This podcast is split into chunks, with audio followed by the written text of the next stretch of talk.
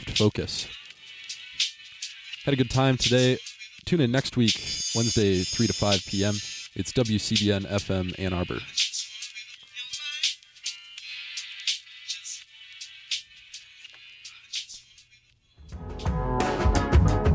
and the radio is on, and the radio man is speaking, and the radio man says women were a curse. So men built Paramount Studios, and men built Columbia Studios, and men built Los Angeles.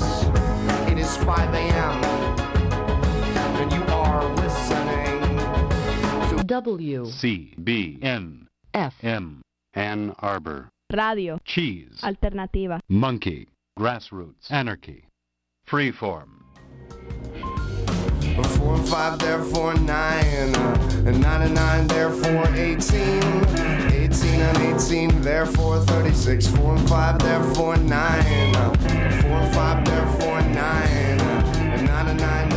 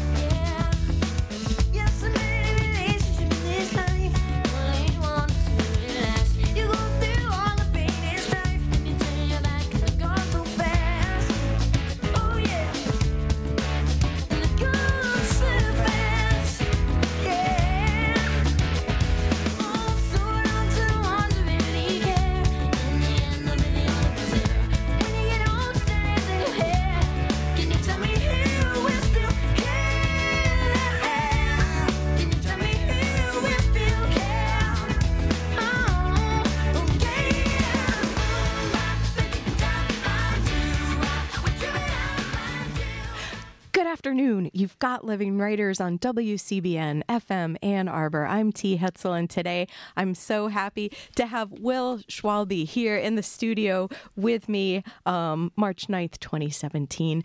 Will, welcome. Thank you, T. I'm so happy to be here. Thank you. Thanks for coming down. And, and I know you're in town. You'll be reading at Literati. Um, and so people will get a chance to to to hear you read and talk about books for the for living books for living Books for uh, living. yeah, out with Knopf now. Um, thanks to Nimra for sending the book and uh, connecting us. Um, Will, thanks also for um, not only being here, but choosing the songs for today's program. Oh, that was the most fun. I was so happy to do that. You, you said it, it was like the, the best question. Yes. I was like, oh, I don't know. I hope it's not all downhill from here because we've already done that one. But so the first song, um, you yeah, tell us a little bit about why you wanted to lead off with this one. The first song, MMMBop by Hanson, is my favorite song in the whole world. I just, the first time I heard it, it was pure magic. And for me, it's a very profound song about how in an MMMBop, it can all be gone, everything can be taken away. And it's really about seizing the day. And I love this song so much that I wrote into my will that this song is to be played at my funeral. Uh, At and- what point, Will? Like, are you like, do you have it sort of? Because I know, like, it's like you maybe think about different songs for different moments, or I'm not a total control freak, so Oh, this is the only uh, this is the only thing I specified. Everyone else can do whatever they want, the rest of the thing, but MMMBop is to be played at the funeral. That that was my only requirement. and when did you first hear it? Like, what was what's your your origin origin story with it? I My guess? origin story. Uh, I think I heard it when I was traveling somewhere. I think I was in a car. It came on the radio, and it just spoke to me. It's it's a it's a magical song, and it's kind of a theme of everything I do is is trying to remember that it all can be snatched away at any moment. That uh, it's the carpe diem message.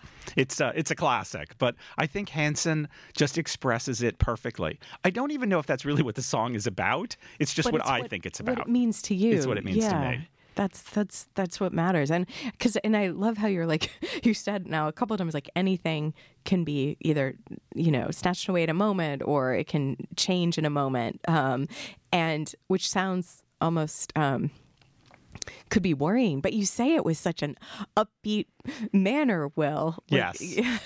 I do. It, it's um, it's one of the things that allows me to experience joy is because it, it's a matter of not taking for granted what you what you have today.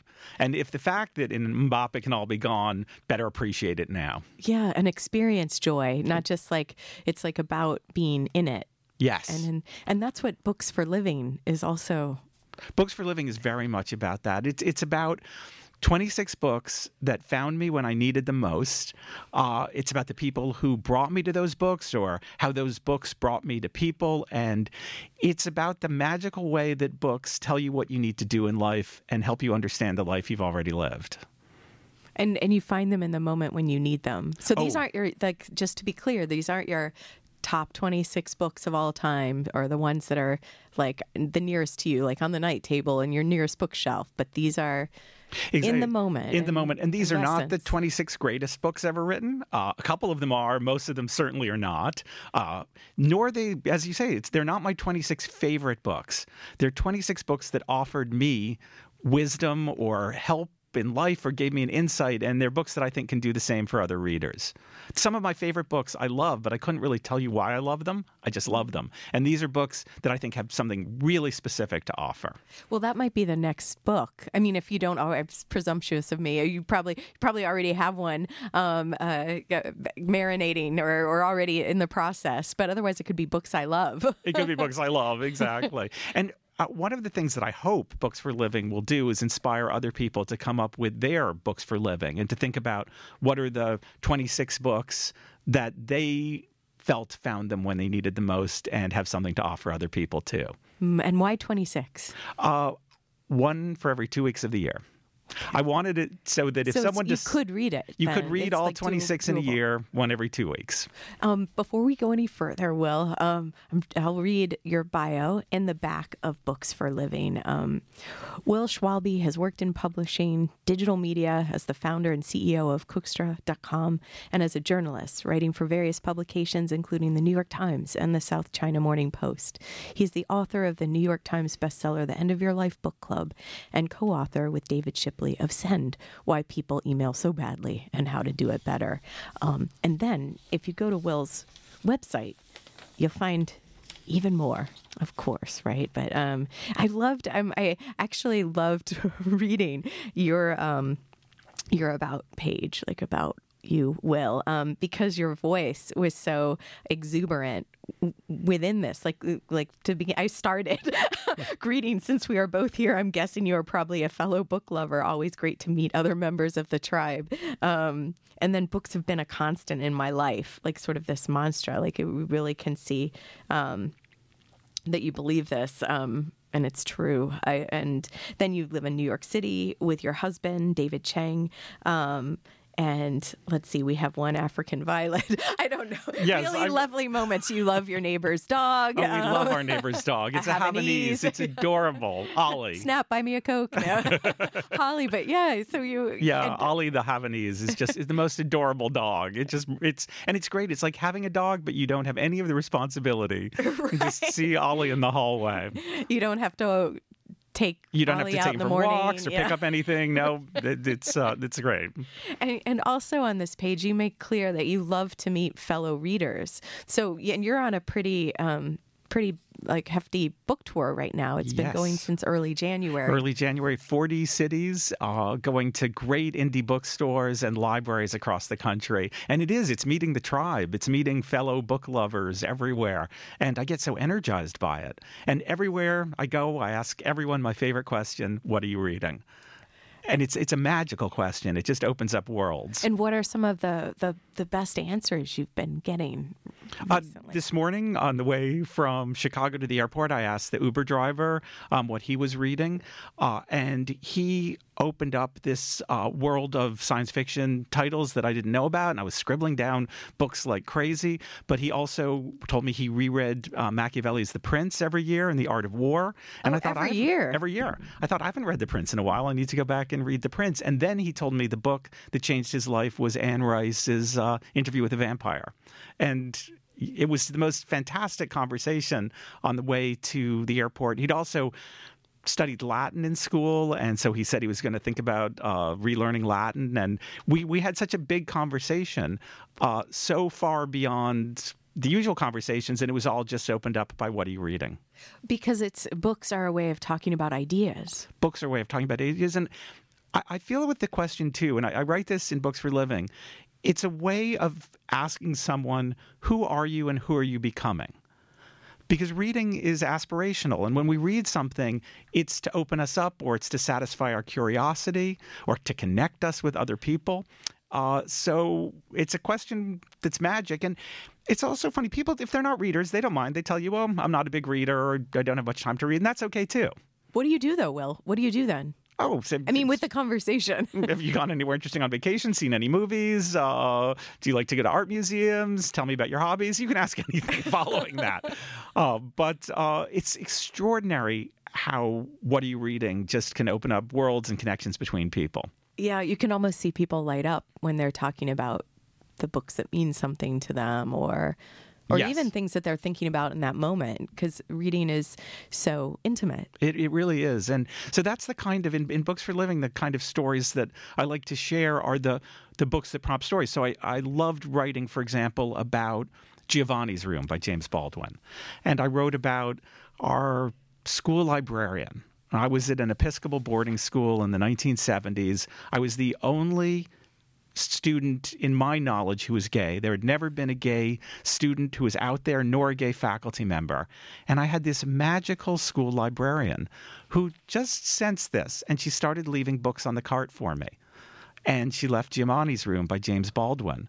And I write about how And wait, I'm sorry. And how old were you again? It 16 years old. 16. Okay. 16 years old in the 70s, and it was a very scary time back then. I mean, it was Anita Bryant had just launched her national hate crusade against LGBT people. Harvey Milk uh, and Mayor Moscone would be assassinated that year. Uh, no gay characters on television who didn't kill themselves or somebody else. And this gift she gave me of leaving Giovanni's room on a cart and helping me imagine a life for myself that was unimaginable. And so that's the kind of connection that I think books make possible. They can they can save lives. And then what was your next step when you had Giovanni's room? Then did you also read all of James Baldwin? You know, is it something like then you were like, now I'm going to have my Baldwin time? And, Oh, And you just sort of like, what happened? Well, that led me to The Fire Next Time and, and a lot of Baldwin, but it also, she left all sorts of other books for me. She left The City and the Pillar by Gore Vidal. Uh, I was reading. Uh, Poetry. It, it. She opened up these worlds to me, and then the books took me in different directions. So to read *City and the Pillar*, Gore Vidal's wonderful early gay novel, is to want to read his historical novels, and to read Baldwin, uh, Giovanni's Room is to want to read uh, the Amen Corner and to explore the rest of his work. And so it enriched my life way more than I can say, um, this connection through a book.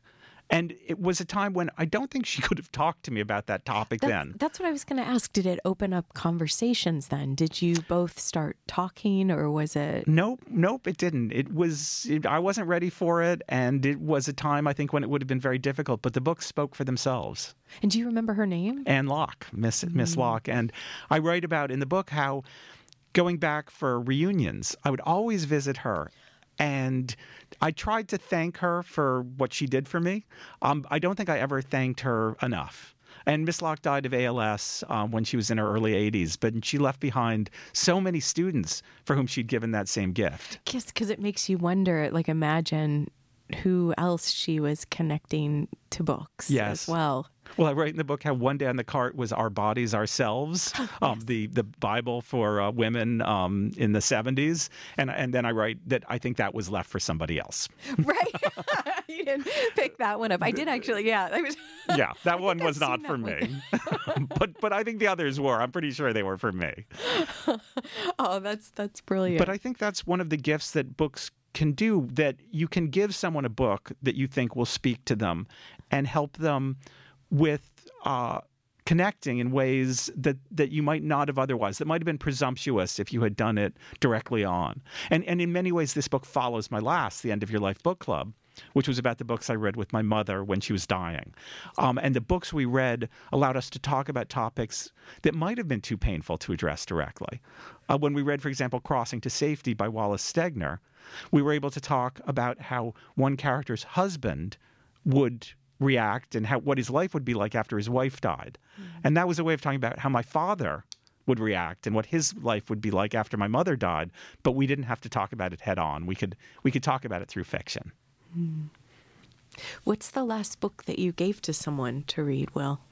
Uh, so I write in books for a living about a poet named John Ciardi, uh, and he had a, a book of poetry that's out of print, but I every time I find a copy, I hoard it, called "The Little That Is All," and I gave it to a friend on his his uh, 60th birthday because it's just a beautiful book about the compromises we make and getting older and coming to terms with our lives as as they are and not as we wish they might be. Right, right. And you you also write about um, uh, Lin Lin Yu Tang. Oh, Lin Yu. Tang. He's he's the guy I write about more than anybody else in this book. Uh, Lin Yu Tang in 1938.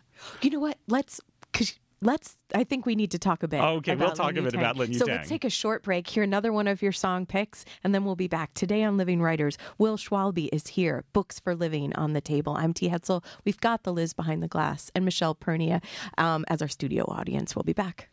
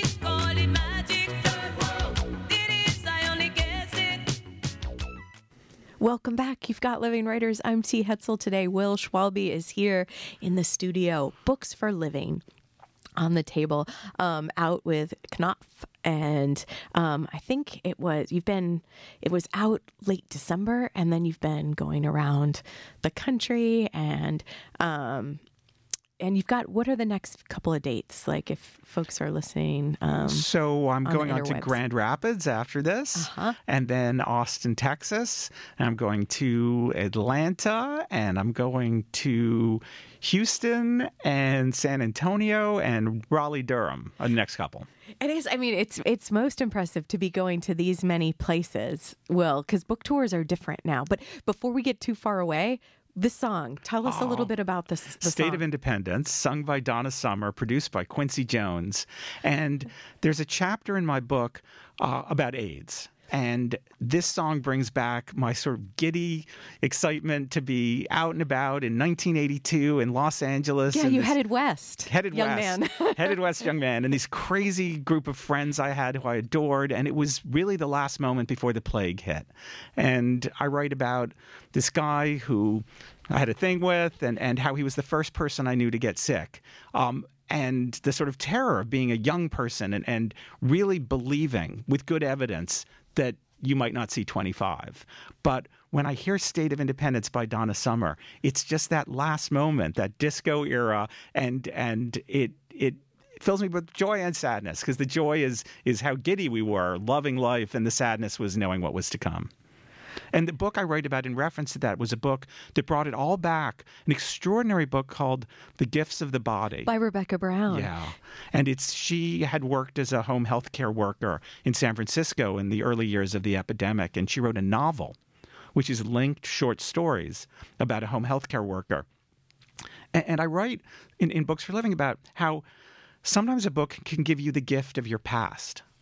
And I think that that period and, and my early years working as a volunteer at Gay Men's Health Crisis and and my friends who were dying, it was so awful that I, I had pushed it down. And I, I, I thought about it in one sense, but I didn't engage with it. And reading Rebecca Brown's The Gifts of the Body really allowed me to re engage with that part of my life. And I write to forgive myself. And what I needed to forgive myself for was surviving. So uh, that book was a gift, and, and the song Donna Summer's "State of Independence" is a gift too. And and you and you must have read the the book um, maybe in early two thousands when it because that came out in like the early two thousands, right? Gifts. Of I only Body. read it a couple of years ago. Friend Oh, kept saying, "You have to read this book. You have to read this book." Um, Yeah, Rebecca Brown's amazing. she's, a amazing. I'd never read writer. her. I'd never read the book, and uh, I actually read it really. Uh, when I started to write books for a living, it's a book I read very recently. But as soon as I read it, I knew I had to write about it. Because it did, it became part of. Um, not like you were searching for that, but I almost think like the uh, the mission of books for living, like that, like you said, there's like these different books that find you at different times of your life, and this is the one that can connect you into the past. Absolutely, more. that's exactly right. Right. Um, that's that's the. It's a book with gifts in the title, and that's the gift that this book gave me is understanding my past a little better. And this one, and in the structure of the book, it comes quite early, like in within like the first third of the book. Am I remembering this? It's right? it, it corresponds. The book is a bit of a memoir, and so that corresponds to that time in my life I wanted to write about those early twenties when the plague hit, uh, and I write about how it was like some of us were at war and everybody else around us was at peace. one of the, like the the moments that um you kind of turn it into something that could be humorous but what what I thought was chilling was when you were talking about some of the um, volunteer pardon me volunteer work that you needed to do to just even I think Oh, be- stave off the panic. Yes. And I tell a story in the book about how I was working the hotline and I was on total overload that day.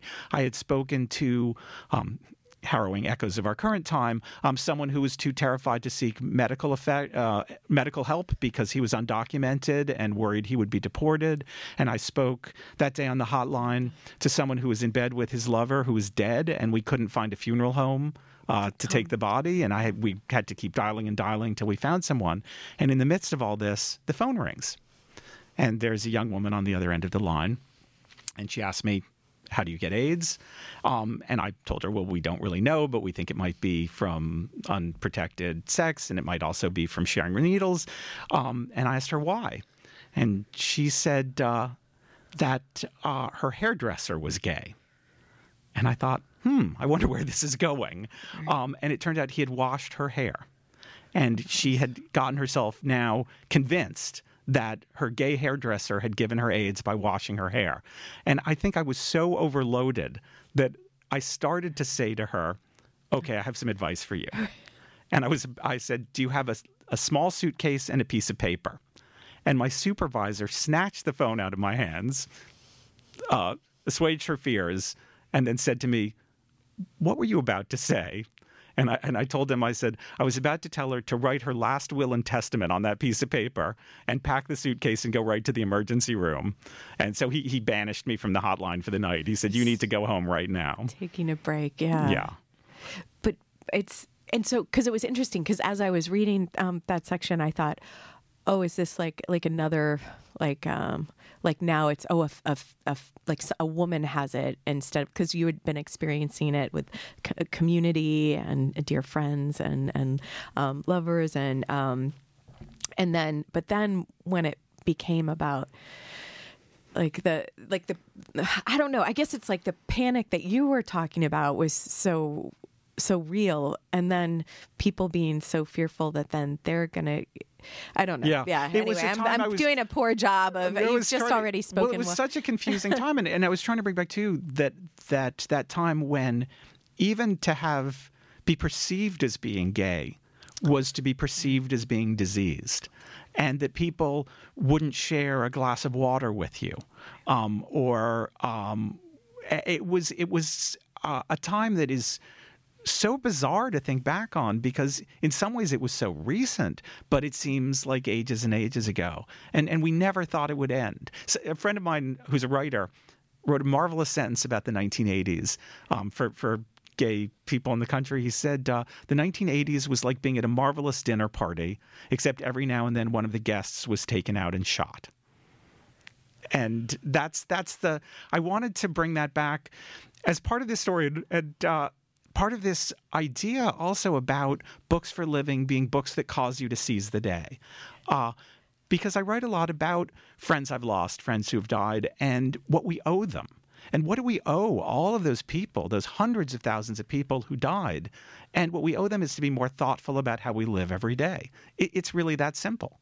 Um, that not to be thoughtful about how you live every day, to take this life for granted, is, is an insult to everyone who didn't make it here.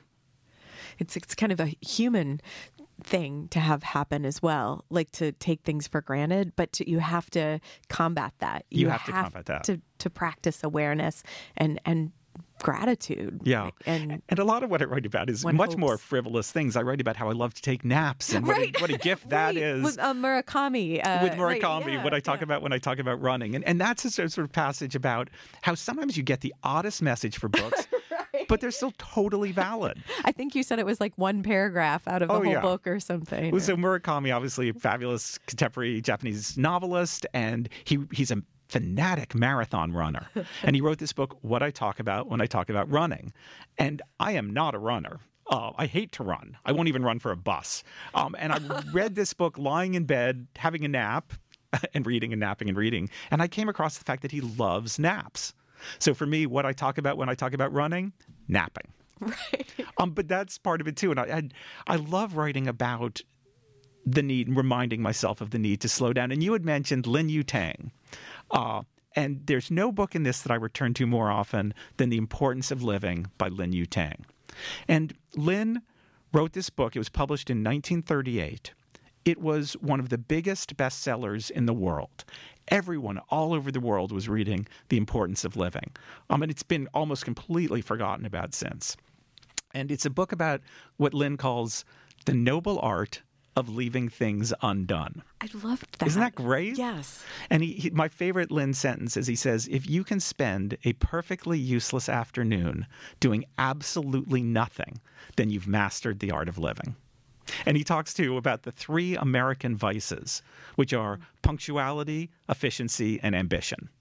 And he thinks that's the cause of all of Americans' unhappiness, those three things. Um, and so it's a book with so much wisdom for our times, but it's quite a serious book too. Because remember, he wrote it in the 30s, and he wrote it with Stalin and Hitler coming to power. And he writes about them by name. And he actually is up to something very serious. And he's saying that humanism, reading, taking naps, spending time with your friends, is the antidote to a culture of greed and ambition, which is consuming the world. And he actually has a paragraph that is so chilling in terms of today's uh, events about how a kind of dictator will come to power playing off people's racial bigotry and will incite the worst in our animal natures. Uh, and you read this paragraph from 1938 and you just get chills. Yeah. So, um, and you, this is the book that you read because you mentioned your Uber driver returns to the Prince by Machiavelli. Yes. But this is a book that you return to every few years. I return to it again and again, and I visit it too. I love, I have this concept. I think I stole it from Winston Churchill. Of, it's okay, good person to steal from. Of visiting books, and what I mean by visiting books is you pull it off your shelf, and you randomly flip open to a page, and you read that page, and then you put it back, and it's so amazing because so often it will deliver exactly the message you need at the moment you need it. That little visit. Yeah. It's like uh, dice or something, or a roulette wheel. Yeah. The Magic Eight Ball. The magic eight ball, exactly. I had a friend, um, Amy Vanderbeck, who did it for the Confederacy of Dunces. She thought of that, um, uh, being an atheist, she thought of that as her Bible. Like that's what she, and she said, like, if I ever need help, I will just open to Oh, yeah. a page and I will find the answer. I have to try that with Confederacy of Try I'm gonna, I'm gonna give it a shot. But, but my go-to on that is Lennon. I, I find the craziest passages. There's one I found. Remember, this is the 30s. Um, he writes about the most famous tea house in China. And he writes about how tourists come from all over the world to this tea house, but they're so busy taking pictures of each other drinking tea that they forget to enjoy the tea. And I thought, wow, that's really that's any restaurant in Ann Arbor, New York, anywhere. People too busy taking pictures of their food to enjoy their food. It is so today. Yep, it's so today, said. and that's that's Lin in the 30s. Um, well, let's ta- let's take a short break and then we'll come back. We'll talk more. Let's um, maybe you wouldn't mind reading uh, from Books for Living uh, for us. Great. Um, today on Living Writers, Will Schwalbe is here. I'm T. Hetzel. We'll be back.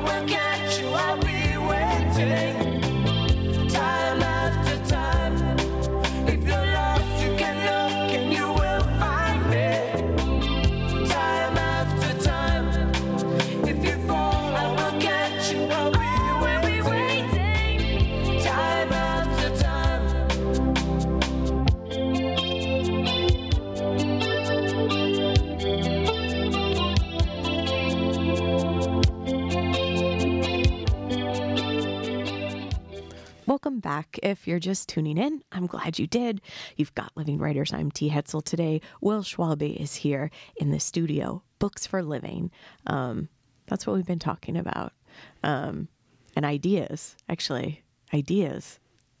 Ideas, To the keep books. going, Yes, yeah. absolutely. and and to actually reflect, be thoughtful, and Yeah. maybe courageous. Uh, well, one one can try, one can hope, and and uh, yeah, one thing too I wanted to add too is that when I was writing books for living, something that was very important to me was to show that all different kinds of books can be books for living, and I actually don't write about very many self-help books because I think it's pretty obvious what self-help books you need. They, they tell you that in their title. But I love how Song of Solomon by Toni Morrison is a book for living, and that's one I write about. And A Taste of Country Cooking by the great Edna Lewis um, is another book, a cookbook um, that that gave me just pots of wisdom to live my life by. And Pots. pots. Um, children's books like Wonder by R.J. Palacio. I write about Stuart Little by E.B. White. Uh, and I think I write about thrillers, The Girl on the Train. And I love the fact that any book can be a book that tells you how to live your life um, if you find something in it that's meaningful to you. because well for girls on the train i think it was like this idea of maybe you need to maybe you're the unreliable narrator That's exactly right. That's exactly what I enjoyed writing about. Is is we're so busy distrusting one another. Um, sometimes we stop, and we should consider the fact that we might be the ones who have things wrong. That exactly that. Sometimes we're the the unreliable narrator, um, and that's what makes Rachel, the narrator of Girl on the Train, so so terrific. Is she isn't even sure she can trust herself. And in that respect, is someone we should emulate. We shouldn't be so quick to trust ourselves. and so when you read that book is that like when did that dawn on you Uh, that dawned on me right while I was reading it. I, I as soon as as I started to see that uh, she she drinks and she blacks out, and therefore she doesn't trust her own narrative.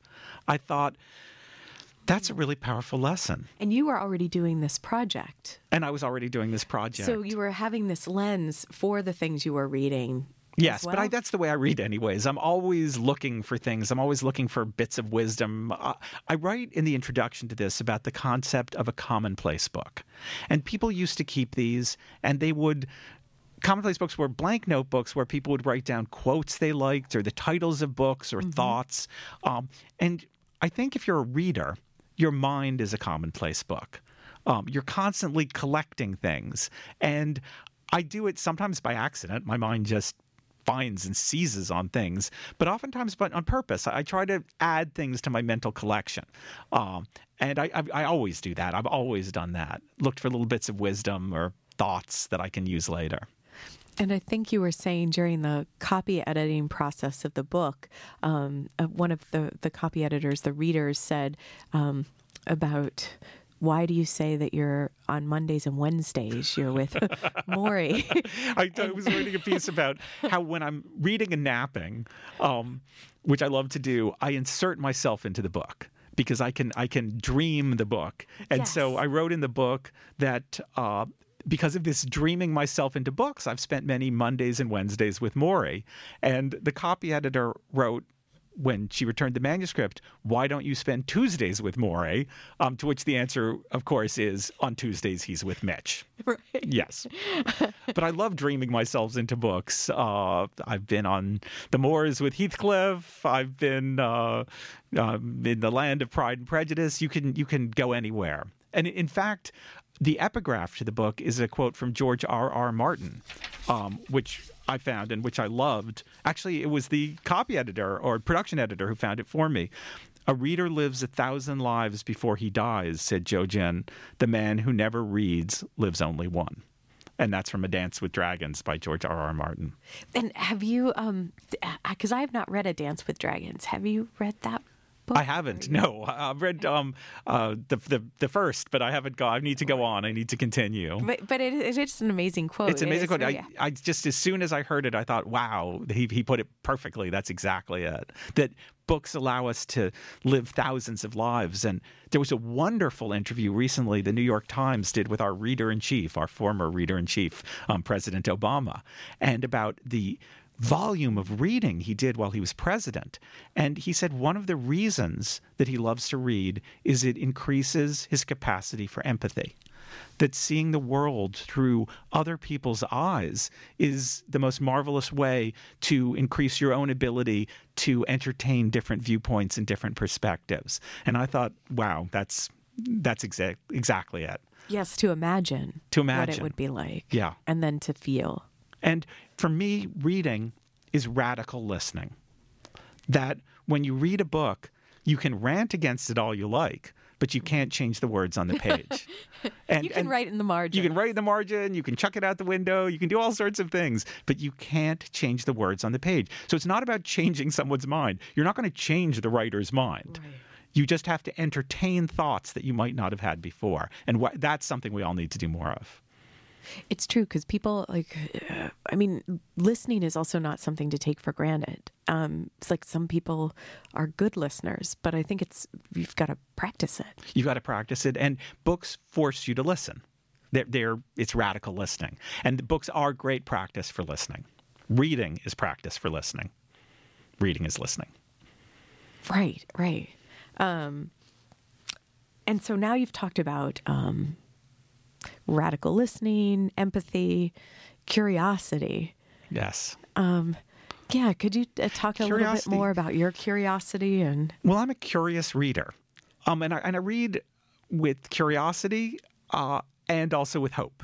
Those are those are my two main uh, emotions, and curiosity can take many many forms. So, uh, curiosity is sometimes prompted by the flap copywriter. You'll read on the flap of a book, you know, and then she would then discover something that would change her life forever, and you think, "Gosh, what is the thing that's going to change her life forever?" I'm curious. Or maybe you're curious why something got a good review, or you're curious why it got a bad review, or you're curious why a friend loved it and says it's the best book she's ever read, or you're curious about what an author's first book is like having loved her second book. Um, there can be a million different or kinds of Or you find it on a book cart? or you find it on a book cart and you're curious why someone would have left it for Mm-hmm. you, your school librarian. um, or you just knock it off a shelf and you're curious as to what is that book you just knocked off a shelf. It can be so many things, but I think the true reader is curious, and uh, curiosity is is one of the greatest motivations I think that exists. It's it's what drives scientists. It's what drives artists. Um, and we can all be we can all be curious. It's a, it's a gift that's available to all of us. And then the hope part, because the hope is always that a book is going to do something for you. That it's going to entertain you or distract you or tell you what you need to know or or give you motivation or let you know how to live your life better. It, it, I'm always hopeful or just hopeful that I'm going to love the book and that it's going to be the book that I can't wait to tell someone else about. Uh, a book recently I just read, I'm mentioning this out of the blue, but Mary Oliver's, the extraordinary poet Mary Oliver, her new book Upstream. And, and I read it with curiosity. Huh, these are essays. She's a poet. I wonder what her essay's about. But also then the idea, too, of uh, hope uh, what am I going to get from these? Are these going to give me some wisdom? And, and they did. They, they just blew me away. Oh, I can't wait, wait to read it. Um, she's also on the back cover of your book, Advanced Praise for Books for Living, Mary Oliver. Yes, I, when I got a blurb from Mary Oliver, I think I jumped up and down um, so much that the neighbors downstairs must have had a heart attack. It was really bad. and Um, Ollie was barking next door. and Ollie was barking next door. The African violet was swaying. Um, but yes, she's someone I just I idolize, Mary Mary Oliver. But the idea of Mary Oliver's essays, uh, and they're about Whitman, and they're about Poe, and they're about nature, and they're about creativity. Um, and so curious, hopeful, satisfied on both counts. Yeah. And I think curiosity and hope, both of these things are political. Yes, they are political. They're very political. Hope, uh, hope is, I think, one of the great political emotions. Um, and I worry about people who aren't hopeful. Um, it's it can be a hard emotion, and it can be painful um, because sometimes there seems precious little reason for it. Um, but I think the act of creating art is in itself hopeful, even when you create dire art. Um, and uh, coming back to someone like Baldwin, James Baldwin, and his political writing, all his writing was political, so I should just say simply his writing. Um, but to hold up such a frank and stern mirror to the country expresses, at least on some level, hope that we're not irredeemable, um, that that we can change, that we can be better, better versions of our horrible selves. Would you mind would you mind reading? Oh, I'd love to read. Um, I'd love to read a passage um, where I talk about 1984 by George Orwell. I first read 1984 in 1974. I was 12, and the year 1984 seemed impossibly far in the future, as did the idea of ever being 22 years old. The novel fascinated me, even though I had no context for it. To me, it wasn't about fascism and had nothing to do with the Spanish Civil War or any class politics that I could figure out.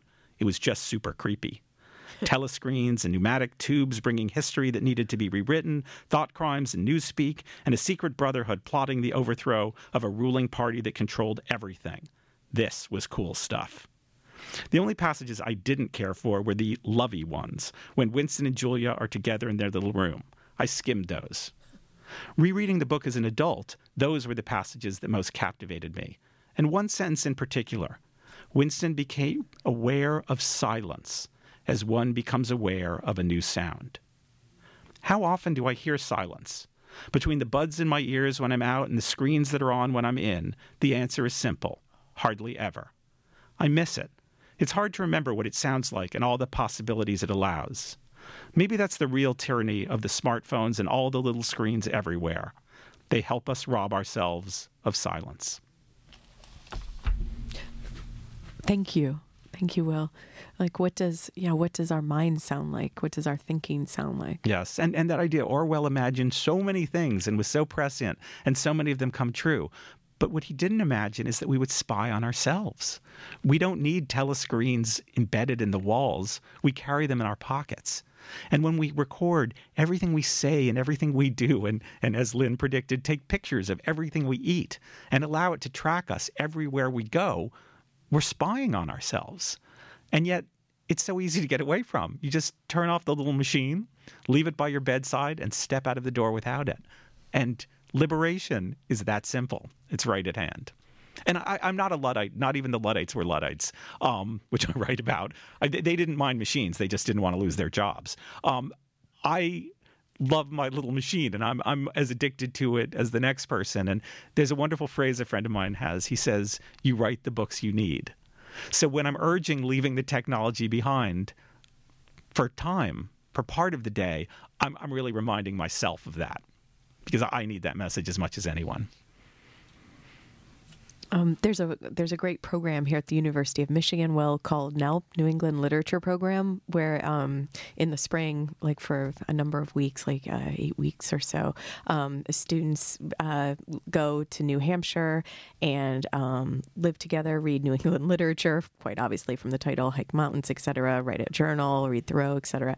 Um, but part of the experiment in community is having no technology, so everyone's phones are sort of um, taken out of their grasp as soon as they enter the camp, and um, there's no radios, Oh, there's so no marvelous. television, and so it's an experiment in community and conversation and ideas. Um, and how did the students respond to that I, I mean, I think some some won't go because that's part of the program.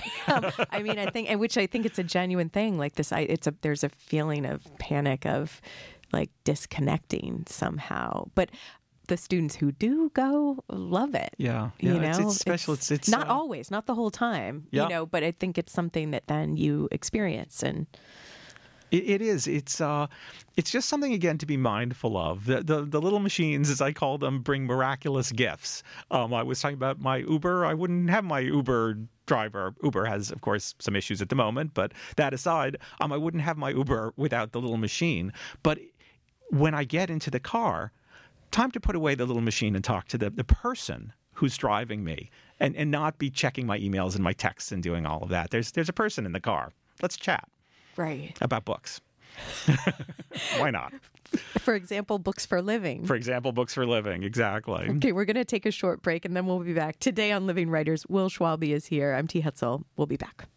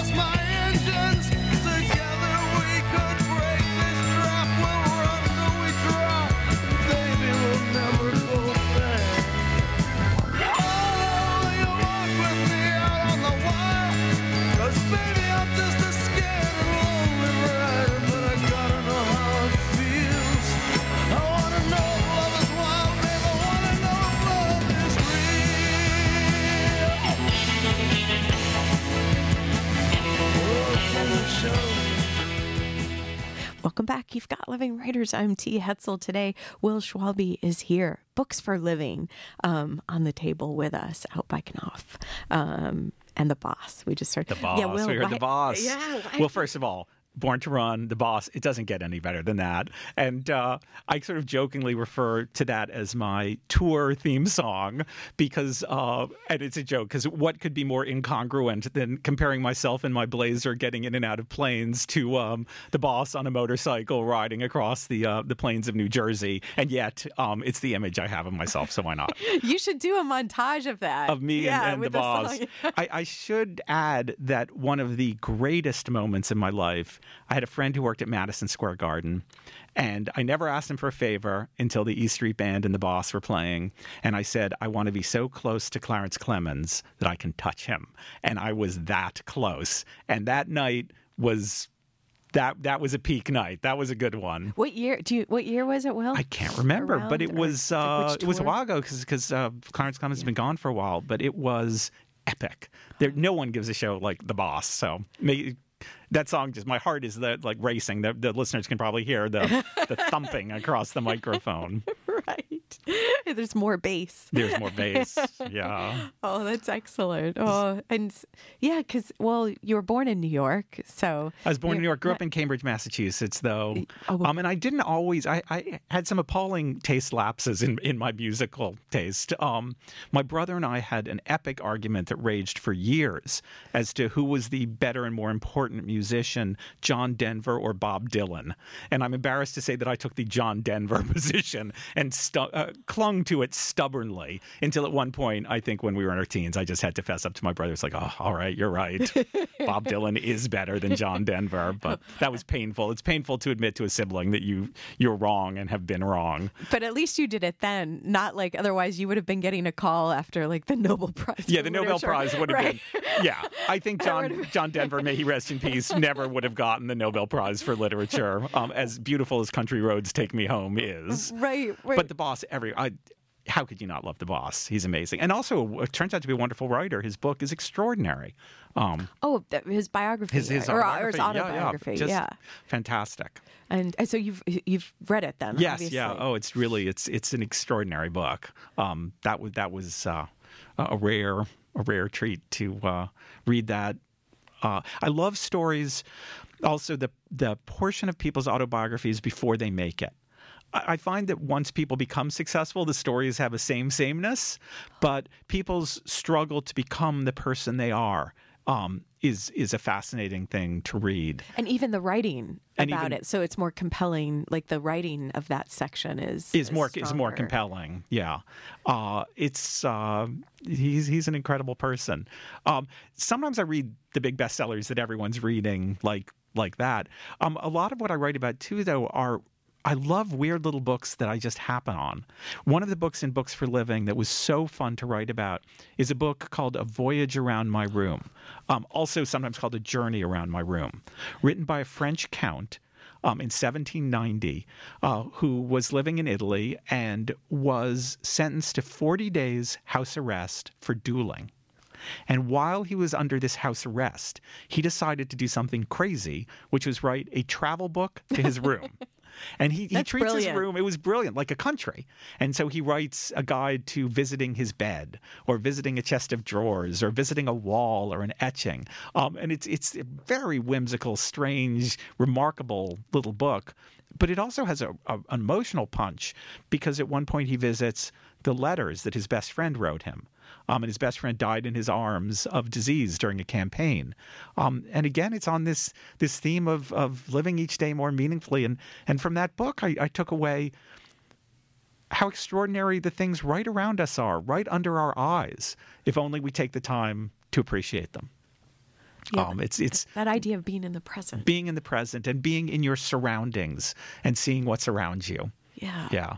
Well, and that I feel like that's connecting to Lin Yutang as well. Um, uh, the noble art of leaving things undone. It was making me think of like the idea. I don't know if I'm pronouncing this correctly, but Wu Wei, The like not doing, oh yeah yeah which I think could also be being, yes like not doing, being. There might be different translations or Yeah, it, it's um, it's a wonderful notion, and and one of the books that I loved writing about too was Zen in the Art of Archery, um, and this was a book that really all of the Zen and the art of, or Zen in the art of, follow this one book, which was the first book written by a Westerner to try to explain Zen as it's currently practiced to the West. Um, and it's this professor went to German professor went to Japan and seeks out a master to learn archery, um, and really learns the concept that you don't let go of the bowstring. The bowstring simply lets go. And he has these beautiful metaphors about how a leaf burdened with snow, the snow doesn't decide to leave the leaf, and the leaf doesn't decide to dunk the snow, drop it. It just happens. Mm. And that the sort of most beautiful art is spontaneous and effortless. And I wrote about this book in the context of reading because I sort of refer to the chapter as Zen and the Art of Reading. For me, what I'm always trying to attain when reading is the state of being so engrossed that I don't even know I'm reading. And that's really Zen and the art of reading. When you and the book become one and the reading is spontaneous and you're totally captivated. And when I read the very best books that captivate me the most, a book like I write about A Little Life by Hanya Yanagihara, a novel published in the last couple of years that is as good a novel as I've read in the last decade devastating novel about four friends leaving college. One of them has been the victim of horrific childhood abuse. And it's a novel about friendship and about how to be there for people who don't want you there for them and when to push forward and when you're pushed away.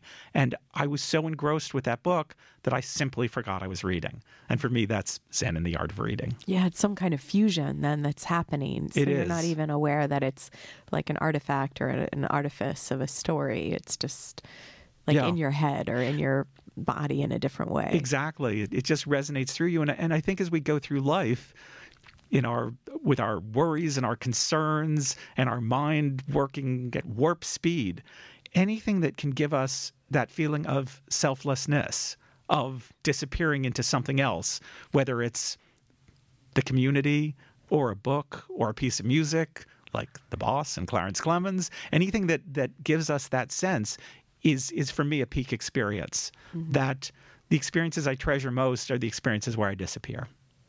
So there's this t- tension then. So what I'm hearing you say, well, because it's like this this disappearance, yet this also um, this need to be aware of the moment and this presence. Yes. Well, I think it's the. and This is not a particularly original thought, but it is the obsessing about the future, and it's obsessing about what you're missing that keeps you from being in the moment. And back to my obsession with and my unhappiness. and unhappiness. And going back to, to Lin Yutang, when he talked about the American vices, punctuality is so worried about um, being on time the next place that you forget to enjoy where you are. And efficiency is about trying to do things faster than they want or need to be done. And of course, ambition is the thing that always takes you out of the moment um, because it's about what you want and not what you have. So I'm all with Lin. And Lin was very serious in his crazy, frivolous way because it really was, he saw as the antidote to fascism and communism and the lust for greed and power.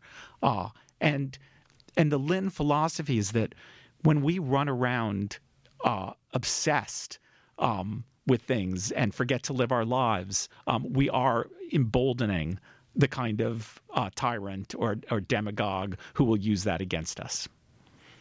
so it's you need to be curious with your life. You need to be curious. You need to be thoughtful. You need to be present, and you need to you need to lose yourself from time to time. And losing yourself in a book is the best way I know to lose yourself.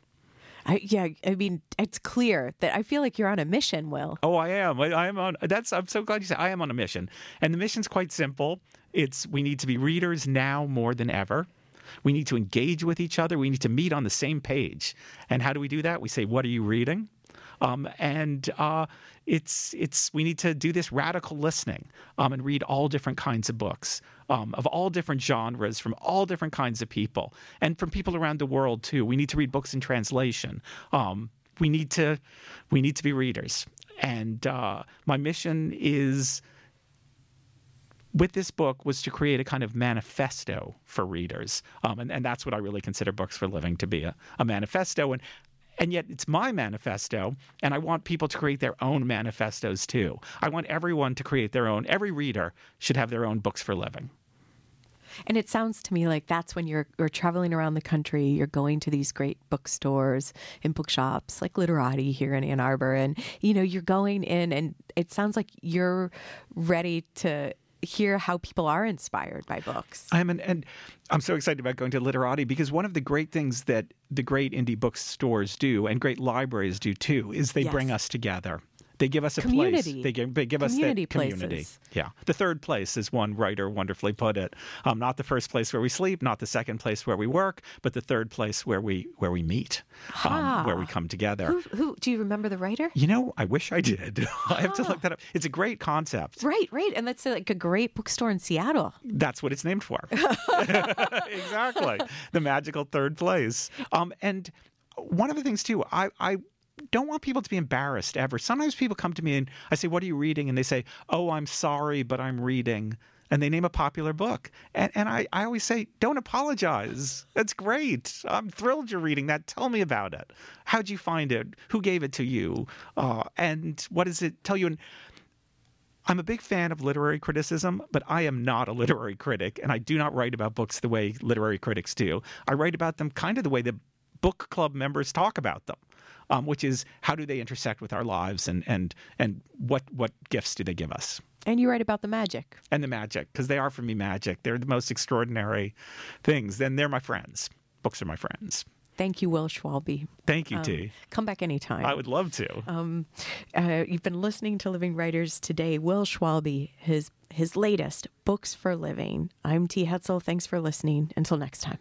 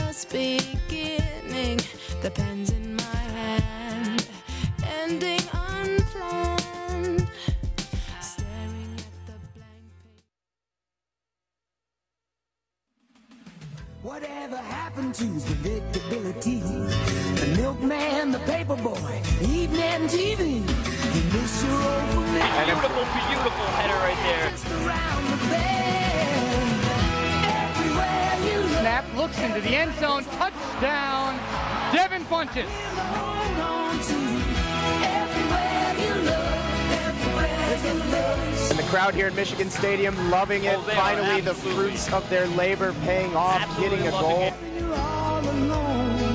Life is waiting to carry you home. Everywhere you look. And welcome to the Daily Sports Report. It's the top of the, a little past the six o'clock hour. It's six oh one. I got here on my clock. You're listening to eighty eight point three WCBN FM Ann Arbor, your local freeform station. I'm Dalton Pataki for the sports crew on the other side of the glass. Only Cody with me today. Yeah, we'll, we'll make it work. Yeah, well, two man shows. Uh, you can get a good show.